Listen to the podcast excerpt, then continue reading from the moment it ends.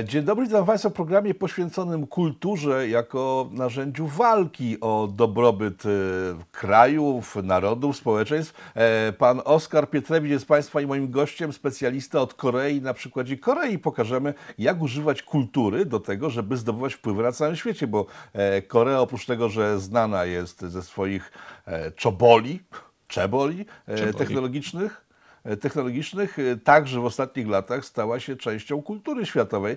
Wiele z Państwa może się z tego śmiać, ale tak, K-pop to jest duża gałąź gospodarki e, koreańskiej, a filmy koreańskie dostają Oscary. Co tam się stało, Panie Oskarze, że Korea nagle zaczęła być widoczna na scenie takiej szeroko pojętej kultury światowej, pop kultury, kultury, ale jednak kultury?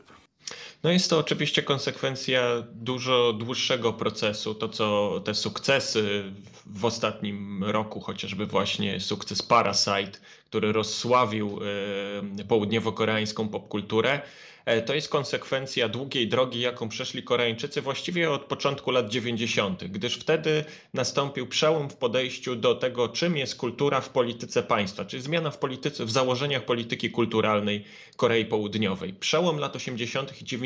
to jest bardzo istotne, to jest, to jest zmiana polityczna w Korei Południowej od rządów autorytarnych wojskowych do do rządów demokratycznych. I dodatkowo są procesy globalne, przede wszystkim procesy globalizacji, gdzie Koreańczycy traktują to jako e, pewien punkt zaczepienia dla tego, co należy wykorzystać jako odskocznie dla, dla gospodarki przede wszystkim, ale też e, w nowych uwarunkowaniach, w których właśnie już jest chociażby poluzowanie swobód obywatelskich, swobód twórczych, artystycznych, więc to są, to są pewne fundamenty takie społeczno-polityczne, uwarunkowania, które e, legły u podstaw tworzenia właśnie nowych ram dla twórczości e, artystycznej i dla polityki, dla polityki kulturalnej. To, e, to jest bardzo istotne, że to nie był tylko pomysł jednej władzy, tylko to było realizowane przez kolejnych prezydentów, czyli traktowanie polityki kulturalnej jako czegoś, co jest integralną częścią polityki gospodarczej państwa, polityki gospodarczej. To znaczy, że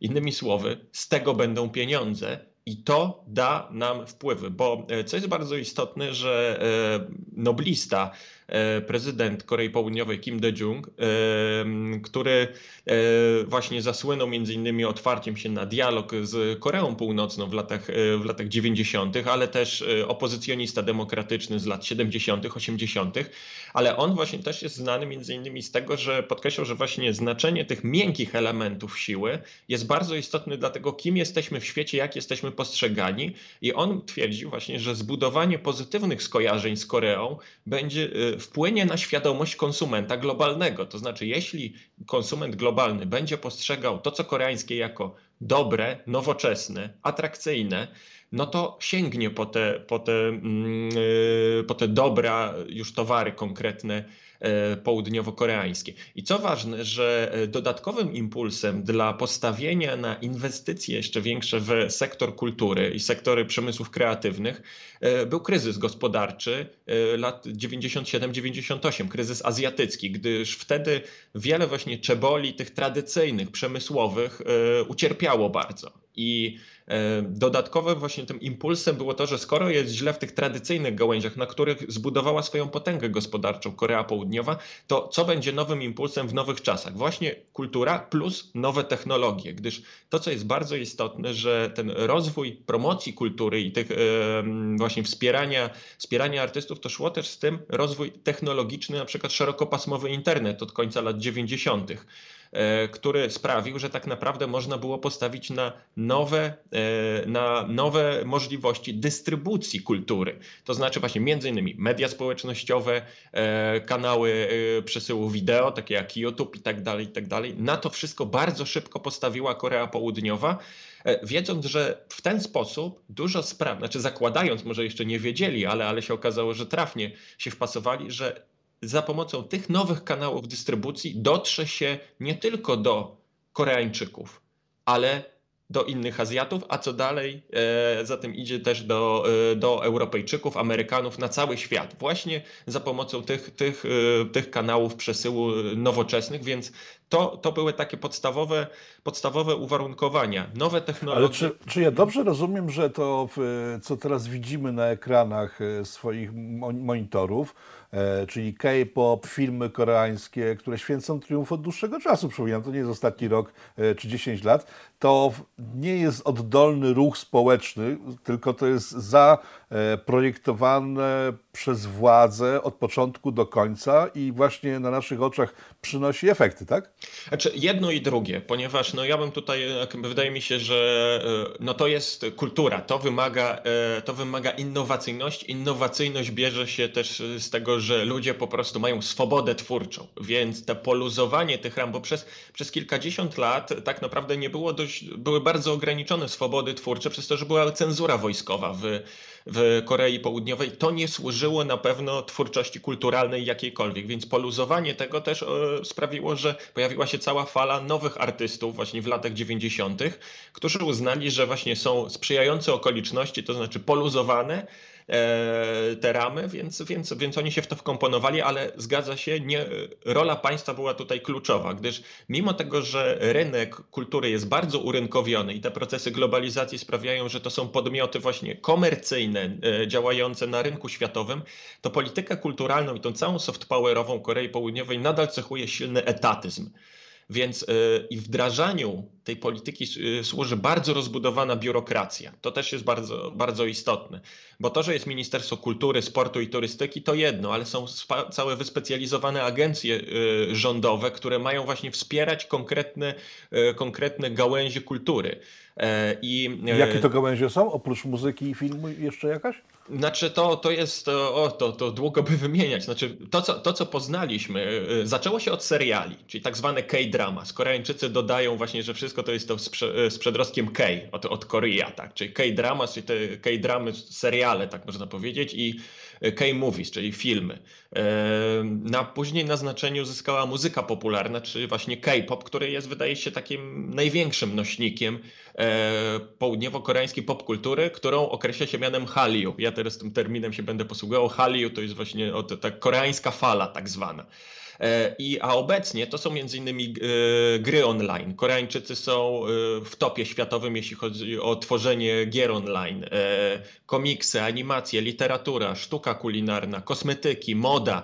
Teraz nawet oni uznają za właśnie swój element promowania soft power ofensywę, jak sprzedawali na świecie testy na koronawirusa. To znaczy, że też postawienie na ten przemysł biotechnologiczny to też jest element budowy swojego oddziaływania na świat i tego, jak oni podchodzą w ogóle do tego, że to trzeba dużo testować i tak dalej, i tak dalej. Oni traktują to jako swój wkład na rzecz e, pokonania problemu globalnego.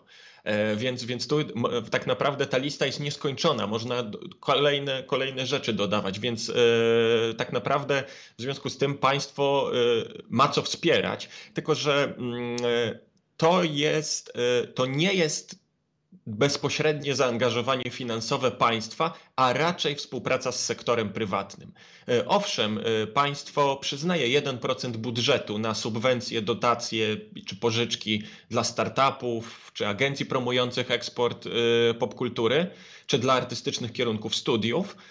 E, I to w, w tym roku, jak, jak sprawdzałem, to jest prawie półtora miliarda dolarów na pobudzenie kreatywności na poziomie lokalnym i zwiększenie eksportu treści kulturalnych. Półtora miliarda dolarów, tak? To, to, to takich kwotach Na mówimy. promocję samej kultury, tak? Tak, tak. Tak więc o, o, czymś takim mówimy, e, o takiej skali. E, I to Natomiast... nawet nie na promowanie, na promowanie w, w takie, tak jak to u nas wygląda, tak, że hmm. dajemy pieniądze i nie patrzymy, co się z tym dzieje tak naprawdę, tylko e, hmm. pieniądze dostają ludzie, którzy spełniają określone warunki wyznaczone przez władzę, tak? Tak, i to jest przede wszystkim jest też bardzo, bardzo silnie monitorowane przez, przez e, między innymi taka agencja rządowa wyspecjalizowana e, Korea Foundation, która e, na przykład właśnie ma w każdym państwie na świecie nie ma w tych ważniejszych, tak może nie na całym świecie, ale w tych, na tych ważniejszych rynkach mają swoich przedstawicieli i po prostu monitorują, jak dane na przykład, e, dane e, te formy kultury, jak się sprzedają na danym rynku, co trzeba poprawić, więc to jest bardzo bardzo mm, tak nadzorowane odgórnie w tym sensie. Natomiast kluczem jest faktycznie współpraca z sektorem prywatnym, czyli z czebolami, nadawcami, branżą rozrywkową. E, na przykład państwo e, inwestuje w fundusze inwestycyjne, na które środki są przeznaczane przede wszystkim przez banki inwestycyjne czy firmy prywatne, ale państwo też tu ma swój wkład. No i mamy coś takiego właśnie między innymi, że te gwiazdy k-popowe, no to one się nie wzięły znikąd. To są po prostu produkty, tak brzydko mówiąc. To są e, czy te zespoły, te girls bandy czy boys bandy, to są e, twory, które są e, no, stworzone przez potężne agencje talentów. Jest, jest takich kilka agencji, które po prostu przygotowują przez lata pod kątem właśnie oczekiwań rynku. Więc to nie są takie samorodki, e, te, te gwiazdy K-popu. No i do tego mamy czebole medialno-kulturalne, na przykład właśnie e, CJ Group, to jest, to jest ta, ta, ta firma, ten czebol, która sfinansowała powstanie Parasite i wypromowanie go na rynku amerykańskim, dzięki czemu E, dostał Oscary, tak? bo, to, bo to się znikąd nie bierze. To jedno, filmy mogą być genialne, ale trzeba je umieć promować, trzeba wiedzieć do kogo dotrzeć, komu ten film pokazać z odpowiednim wyprzedzeniem i, i wydaje się, że tu Koreańczycy bardzo, bardzo się tego no, yy, nauczyli w ostatnich latach i co ważne, że yy, to przynosi po prostu yy, ta, ta, te środki e, się zwracają bo e, najbardziej teraz znaną grupą K-popową na świecie jest zespół BTS. E, I e, ja sam, tak jak wcześniej wspominałem, nie, nie jestem fanem K-popu, tak, tak delikatnie mówiąc. Nie trafia do mnie ten, ta forma artystyczna, co nie zmienia faktu, że jest to bardzo popularne globalnie i przynosi to realne pieniądze. To znaczy, że wartość zespołu BTS, paru chłopaków, jest wyceniany na prawie 5 miliardów dolarów.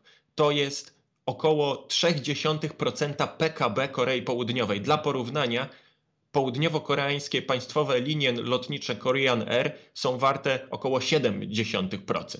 Więc y, mówimy tutaj o, o właściwie nie tylko zespole, ale całym przedsiębiorstwie, które uruchamia y, kolejne gałęzie kolejne gałęzie gospodarki. Więc e, i to jest siłą popkultury w Korei Południowej, że ona została wkomponowana w strategię rozwoju gospodarczego, w tym innowacyjności. To znaczy, że przez rozwój kultury na przykład promuje się przemysły kreatywne, tę rzeczywistość wirtualna, poszerzona, mieszana, czyli te technologie imersyjne, tak? To jest, to jest przyszłość ale co się jakby przez jakie kanały się promuje? Przez kanały popkulturowe. No i ma to realne przełożenie na wzrost eksportu. W 2019 roku e, eksport mm, dóbr kultury właśnie związanych z czy z K-popem, ale właśnie treści kulturalne, jak i powiązane z nimi dobra konsumpcyjne czy usługi, to było ponad 10 miliardów dolarów. A zatrudnienie w tych przemysłach, które właśnie to współtworzą, to jest ponad 650 tysięcy osób. Więc y, do tego dochodzi oczywiście jeszcze wzrost y, liczby turystów. Na przykład do Korei Południowej y, jest bardzo rozwinięta turystyka właśnie popkulturowa, to znaczy, że przyjeżdżają fani konkretnie na przykład K-popu, żeby odwiedzić miejsca, gdzie były nagrywane teledyski i tak dalej, czy brać udział w zawodach esportowych, gdyż właśnie te gry online są bardzo, są bardzo wypromowane, że Korea to jest to miejsce, gdzie, gdzie to rozkwitło i gdzie, gdzie właśnie ludzie z całego świata, między innymi w grach komputerowych, komputerowych rywalizują. Więc y, tu szacuje się, że w 2018 roku ludzi, którzy byli zainteresowani odwiedzeniem Korei Południowej tylko właśnie z powodów popkulturowych, to było ponad półtora miliona ludzi. No a wiadomo, że oni przyjeżdżają i zostawiają pieniądze, więc to, e, to, ma, to ma realne przełożenie na, na gospodarkę. Jest to taki impuls rozwojowy, bo to jest branża, która się nieustannie musi rozwijać. Oni są jakby tak, tak straszliwie wprzęgnięci w to, że trzeba więcej, lepiej, szybciej. E, no i wyznaczyli sobie to ogromne tempo, nadali sobie, ale e, no, wydaje się, że tutaj e, weszli tak głęboko w to, że, że nie odpuszczą dalej i widzą siebie po prostu jako państwo, które może współtworzyć kulturę globalną, bo to, co, to, to właśnie można nawiązać do całego pojęcia soft power, tak? czy ukutego przez Josepha Naya, czyli to tutaj cytując, to jest subtelne sprawianie, by inni chcieli tego samego wskutek niewymuszonego wyboru. Czyli jak sprawić, żeby człowiek siedzący na innym kontynencie oglądał sobie na przykład film południowo-koreański i mówił, o jakie to dobre, Następny i, i zachęcam. Następny film, jaki obejrzę, to będzie właśnie koreański, bo on, bo on pokazał, że w sumie to, co dzieje się w Korei Południowej, jest podobne do moich dylematów, czyli wejście na poziom właśnie jakiegoś uniwersalnego przekazu. I to w ostatnich latach wydaje mi się, że się e, w ogromnym stopniu udało Koreańczykom z południa. To znaczy przekazywanie swoich treści jako treści globalnych, które są zrozumiałe, bo faktycznie lat temu naście, albo nawet jeszcze z 10 lat temu, e, albo nawet ciągle są takie filmy południowo-koreańskie przykładowo, które faktycznie są trudne do zrozumienia dla nas. Jest to inna, no to... bywa to inna estetyka. Podał Pan przykład y, Parasite, filmu, który dostał Oscara. Po, na potrzeby naszego spotkania obejrzałem kilka filmów tego samego reżysera sprzed kilku lat i one, no, powiem tak, nie w to, że były jakieś dziwne, ale pff, do przyjęcia, tylko były no, na trochę niższym poziomie. A to filmy, które raptem mają parę lat i nagle ten sam reżyser e, pojawia się z filmem stricte europejskim, stricte zachodnim, tak? który po prostu pod każdym względem spełnia e, potrzeby widza zachod za zachodniego, umownego. Jak, jak do tego doszło? Zna Pan historię tego człowieka? Znaczy Bong Joon-ho jest w ogóle jest e, w gronie tych e, właśnie twórców, którzy zaczęli wypływać od lat, od lat 90. Jest to, jest to człowiek, który mm, faktycznie przez, przez lata starał się być przede wszystkim oryginalny. Tak? I, I jego dlatego twórczość była E, przede wszystkim oryginalna, ale też odważna w, w prezentowaniu problemów e, społecznych, tak? bo to jest też cechą kina koreańskiego od, od lat 90., 2000, że ona jest zaangażowana społecznie, że podejmuje tematy polityczne, trudne, które często y, nawet nie są podnoszone tak głośno przez, przez partie polityczne, a w filmach jest bardzo E, bardzo dużo treści, na przykład dotyczących właśnie rozwarstwienia dochodowego czy trudnych relacji z Koreą Północną, bo to też jest jeden, jeden z istotnych motywów e, w kinie południowo-koreańskim. A Bong Joon-ho no właśnie zasłynął z tego i może to, to tak e, nie wszystkich przekonuje jego twórczość, chociaż Parasite to właśnie on to wydaje mi się też zastosował ten chwyt, to znaczy pomieszał gatunki pomieszał schematy, bo film, w którym mamy i komedię, i thriller, i horror, i dramat, e, no czasem się może wydawać, że za dużo jak na jeden film, tymczasem on, on jakoś umie tym e, żonglować. Ale e, wydaje mi się, że to jest człowiek, który przede wszystkim, ja sporo wywiadów z nim czytałem, jak właśnie był już nominowany Parasite i, i on podkreślał, że mm, znaczy nie, on nie ukrywa swoich lewicowych poglądów, tak? On jest, on jest człowiekiem zdecydowanie zdecydowanie o lewicowej wrażliwości, o lewicowych poglądach, który, e, który podnosi, e, znaczy chce podkreślać swój niepokój względem procesów na świecie. To znaczy, że generalnie ze światem nie dzieje się dobrze, a Korea Południowa, w której żyje, e, jest tego najlepszym przykładem. Bo on nie kwestionuje tego, że, że Korea Południowa wybiła się na top innowacyjności na świecie, że żyje się to oczywiście dużo lepiej niż, niż kilkadziesiąt lat temu, on tego nie kwestionuje. Natomiast on wskazuje, stara się no, wskazać na pewne takie wysyła przestrogi pod adresem tego, że na przykład e, sytuacja ukazana w Parasite dotycząca rozwarstwienia dochodowego, że to już za daleko zabrnęło, że mamy do czynienia z tak ogromnymi e, przepaściami dochodowymi, które po prostu zagrażają stabilności, stabilności społecznej, że nawet jeśli, bo on pokazuje, co jest bardzo ciekawe, on pokazał przecież tam dwie rodziny, bogatych i biednych, ale pokazał biednych, którzy przecież funkcjonują w bogatym świecie, w bogatym, y, są częścią zamożnego, rozwiniętego społeczeństwa. To nie są, to nie są e, biedni, którzy tam nie mają gdzie mieszkać, ale gdzie oni mieszkają? Oni mieszkają po prostu w takiej suterenie, e, co przecież to się znikąd nie wzięło, bo to przez, przez dekady napływała ludność właśnie do Seulu i ludzie nie mieli gdzie mieszkać i po prostu funkcjonowali w takich, w takich miejscach jako tania siła robocza. E, e, tymczasem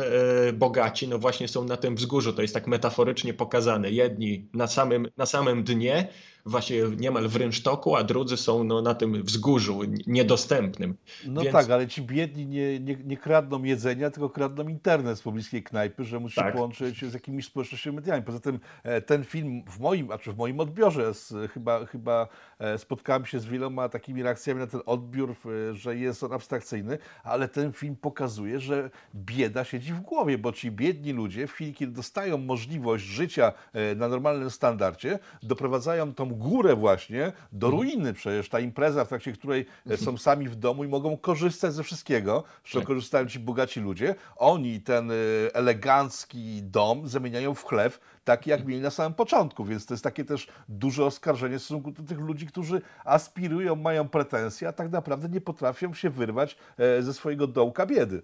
Tak, tak, zdecydowanie. ciekawy film. I to, jest, I to jest właśnie bardzo ciekawe, bo on nie pokazuje tego w takim często jakimś y, bardzo zideologizowanym podziale na złych, bogatych i dobrych, biednych. On pokazuje, że jest między innymi wiele podziałów między biednymi, że właśnie e, ci biedni e, to jest też patologia sama w sobie, tak? Że oni jakby powielają pewne patologiczne zachowania i to powielane są z pokolenia na pokolenie, że przecież e, tam przecież jest wątek e, właśnie rywalizacji między, między biednymi, tymi, którzy są niżej w drabinie społecznej, że oni przede wszystkim walczą ze sobą, tak? Że Wyniszczają się wzajemnie, bo Że wyniszczają- są skłonni do- dokładnie. uszkodzić życie komuś ubogiemu, żeby, mimo że nie potrzebują tego, bo jak tam już trójka tej rodziny była w środku w bogatym domu, to naprawdę dobrze żyli, ale oni jeszcze dalej poszli, Tak. likwidując miejsce pracy jakiejś nieznanej sobie osobie, tylko dlatego, żeby wprowadzić kolejną osobę z rodziny. No to taka, ta, ta historia Tak. jest po prostu wi- wielopoziomowa i genialna moim zdaniem. Tak, ale i, to, i, to jest jeszcze, i to jest jeszcze bardzo ważne, bo tam jest pokazany nepotyzm na wielu poziomach właśnie, że i biedni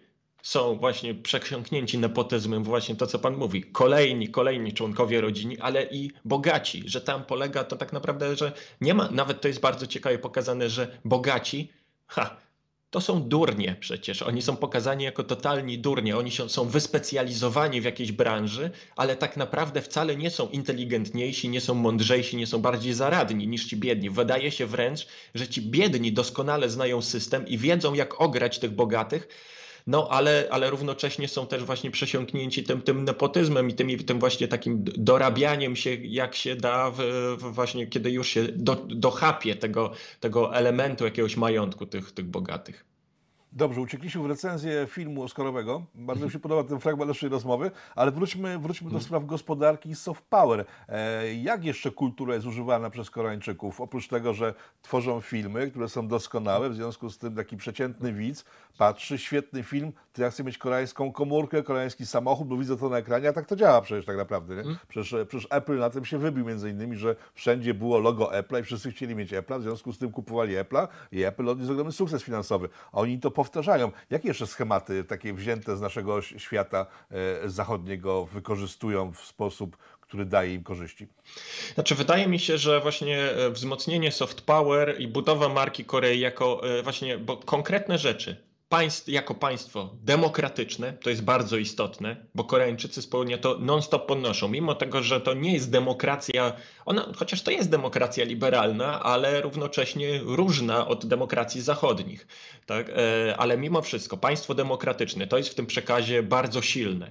E, Zaawansowane technologicznie, drugi element, innowacyjne gospodarcze i atrakcyjne kulturowo. To, jest, to są jakby takie elementy, które e, według tego chcieliby Koreańczycy być postrzegani, że nie sąsiedzi Korei Północnej, nie że miejsce, gdzie jest e, zagrożenie dla bezpieczeństwa międzynarodowego, tylko właśnie jako, gdzie, gdzie udało się, że rozkwitła gospodarka, jest zaawansowane technologicznie społeczeństwo i państwo demokratyczne, bo to też jest bardzo, bardzo istotne, że Koreańczycy podnoszą na przykład e, obalenie pani prezydent. E, Park Geun-hye w 2017 roku, impeachment, do którego doprowadzili, jako sukces społeczeństwa. Tak, to jest bardzo istotne. Tak samo jak pokazując, skąd się wzięło to, że, że, są, że e, zostały obalone rządy e, autorytarne. To też podkreślam, że gdyby nie było wkładu społecznego, to e, tkwilibyśmy da, nadal w autorytaryzmie e, i rządach wojskowych. Oni to, oni to jakby podkreślają, a równocześnie nie kwestionując tego, że ci wojskowi wprowadzili zmiany, które legły u podstaw tego, że Korea Południowa jest właśnie tak między innymi zaawansowana gospodarczo, więc to też nie jest taki osąd na, na zły autorytaryzm i dobrą demokrację. Natomiast mimo wszystko to,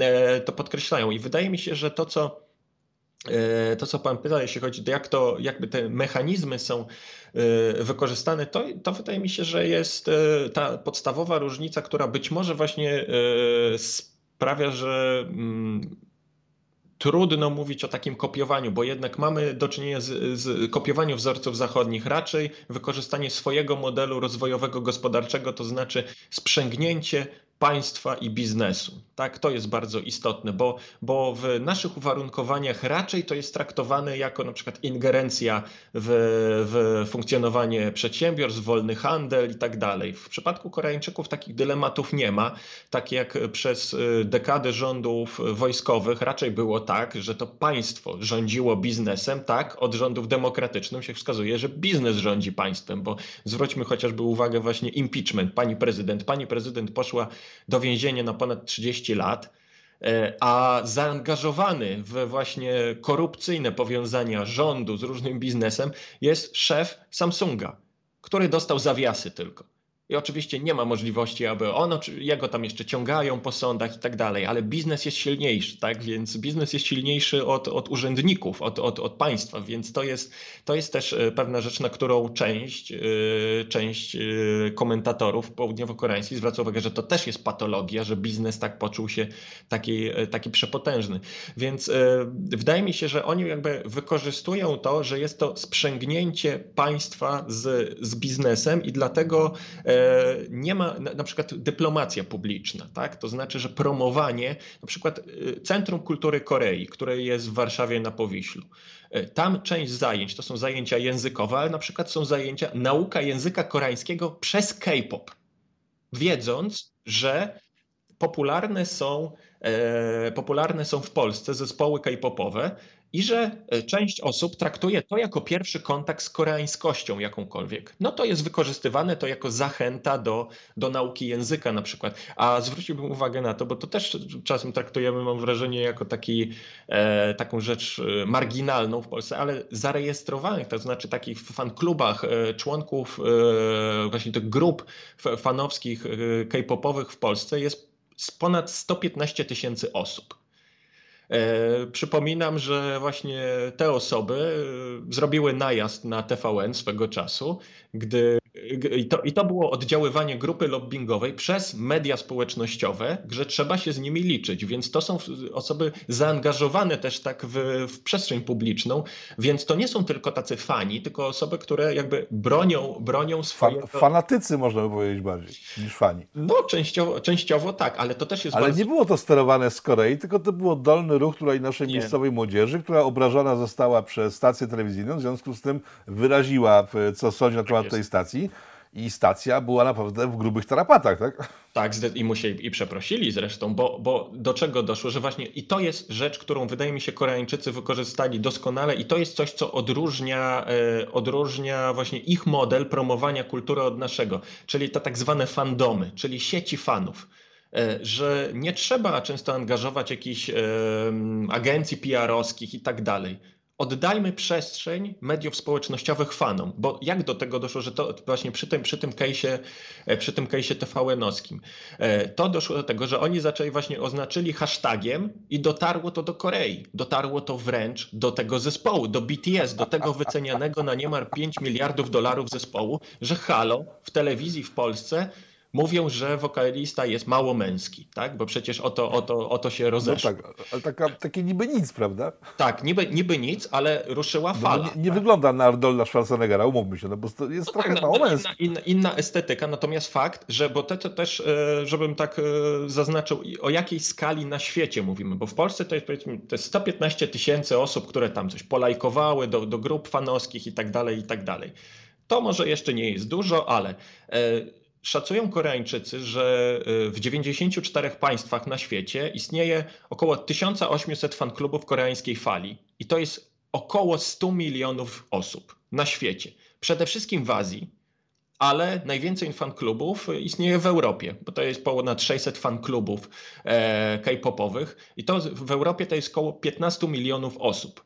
Tak? I w ten sposób, jakby się czasem e, szokujące rzeczy można dowiedzieć, że na przykład właśnie nastolatki współczesne, nawet w Polsce czy w Europie Zachodniej, e, nie słuchają muzyki zachodniej, tylko słuchają muzyki koreańskiej. Czasem nawet nie mając oczywiście świadomości, jakie tam są słowa i tak dalej, ale to jest jakaś zachęta do poznawania kultury, że to jest w jakimś sensie atrakcyjne, bo jest to, Koreańczycy z północy, e, z północy, przepraszam, z północy to mają swoje soft power, ale to takie mało atrakcyjne, z południa, z południa południa uznali, że e, nie można mieć jednego szablonu w promowaniu, że to musi być bardzo wielobarwne, że tam będą elementy e, tradycyjne w serialach, na przykład tradycyjny porządek rodziny, ale trzeba też coś pokazywać na przykład w duchu bardziej lewicowym, bardziej otwartym właśnie na świat zachodni, bo dla południowo-koreańskich twórców odbiorcą jest świat, nie Koreańczycy. I w związku z tym e, trzeba to dostosować do, do, gustów, e, do gustów światowych i współtworzyć te gusty, bo, bo wydaje mi się, że jednak mamy do czynienia z czymś, e, co już wyszło poza jakieś właśnie, poza modę i tak dalej, bo właśnie członkowie zespołu BTS parę dni temu przemawiali na forum Zgromadzenia Ogólnego Narodów Zjednoczonych. Thank you, Mr. Secretary General, UNICEF Executive Director, and all the excellencies and distinguished guests from across the world. My name is Kim Namjoon, also known as RM, the leader of the group BTS. Z przekazem o. Oczywiście to często jest przekaz podobny do Miss World i tak dalej. Ale mimo wszystko to nie jest to, że oni się zgłosili. To dyplomacja publiczna Korei Południowej wykorzystuje swoich obywateli do promowania pewnych idei na świecie. Tak? Więc to jest bardzo, e, bardzo istotne, że no, no, e, nie wiem, czy u nas by to wyszło, tak? gdybyśmy Zenka puścili do, do ONZ-u. Raczej Też by... o tym pomyślałem. Tak, ale, to, ale Zenek Martyniuk i Disco Polo, co by nie mówić, to jest taki polski K-pop właśnie, czyli mhm. własny produkt stworzony w Polsce, który mógłby się, myślę, świetnie sprzedać gdzieś za, za granicą, ale był traktowany przez państwo e, jak pernoga, wręcz, był, wręcz były próby likwidacji tego całego, całego interesu.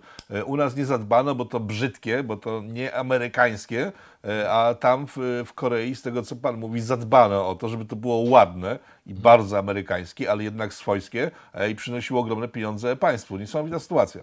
Tak, tak. Wydaje mi się, że, że tutaj jest szalona konsekwencja kolejnych rządów, że tego się właściwie nie odrzuca, niezależnie od tego, i to były, czy rządzili konserwatyści, czy liberałowie, traktuje się to jako jeden z aktywów państwa, popkulturę. I nieważne, czy mi się podoba, czy się nie podoba. Ważne, że się milionom ludzi na świecie podoba.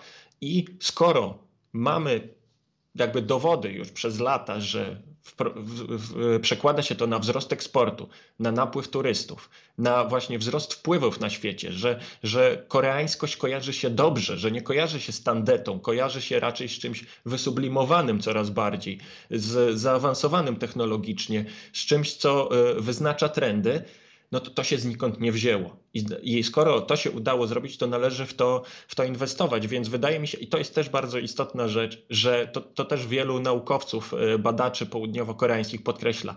Państw średnich, tych tak zwanych middle power, nie stać na to, żeby nie inwestować w soft power, gdyż wielkie mocarstwa mają inne argumenty, siłowe, typowo siłowe. Państwa mniejsze muszą in, powinny inwestować w tę właśnie miękką siłę, bo w ten sposób można bardzo duże wpływy uzyskać, takie na oddziaływanie, na, na, na wyobrażenie o świecie innych, a bo, bo silniejsi sobie poradzą w inny sposób, a ci mniejsi muszą właśnie jakoś e, ingerować tak podskórnie, podprogowo przez, przez kulturę. Ciekawe, kiedy tą banalną wydawać by się mogło wiedzę nabędą nasi włodarze kultury i sztuki. E, poczekamy, zobaczymy. Państwa moim gościem był Oskar Pietrewicz, specjalista od Korei, e, autor książki, dzięki której się poznaliśmy parę lat temu. E, książka jest teraz w wolnym dostępie, może sobie każdy ściągnąć z internetu. Link jest poniżej, w, w, w opisie filmu. Jeszcze raz Panu dziękuję. Pan Oskar Pietrewicz, Polski Instytut Spraw Międzynarodowych. To była przyjemność. Dziękuję bardzo.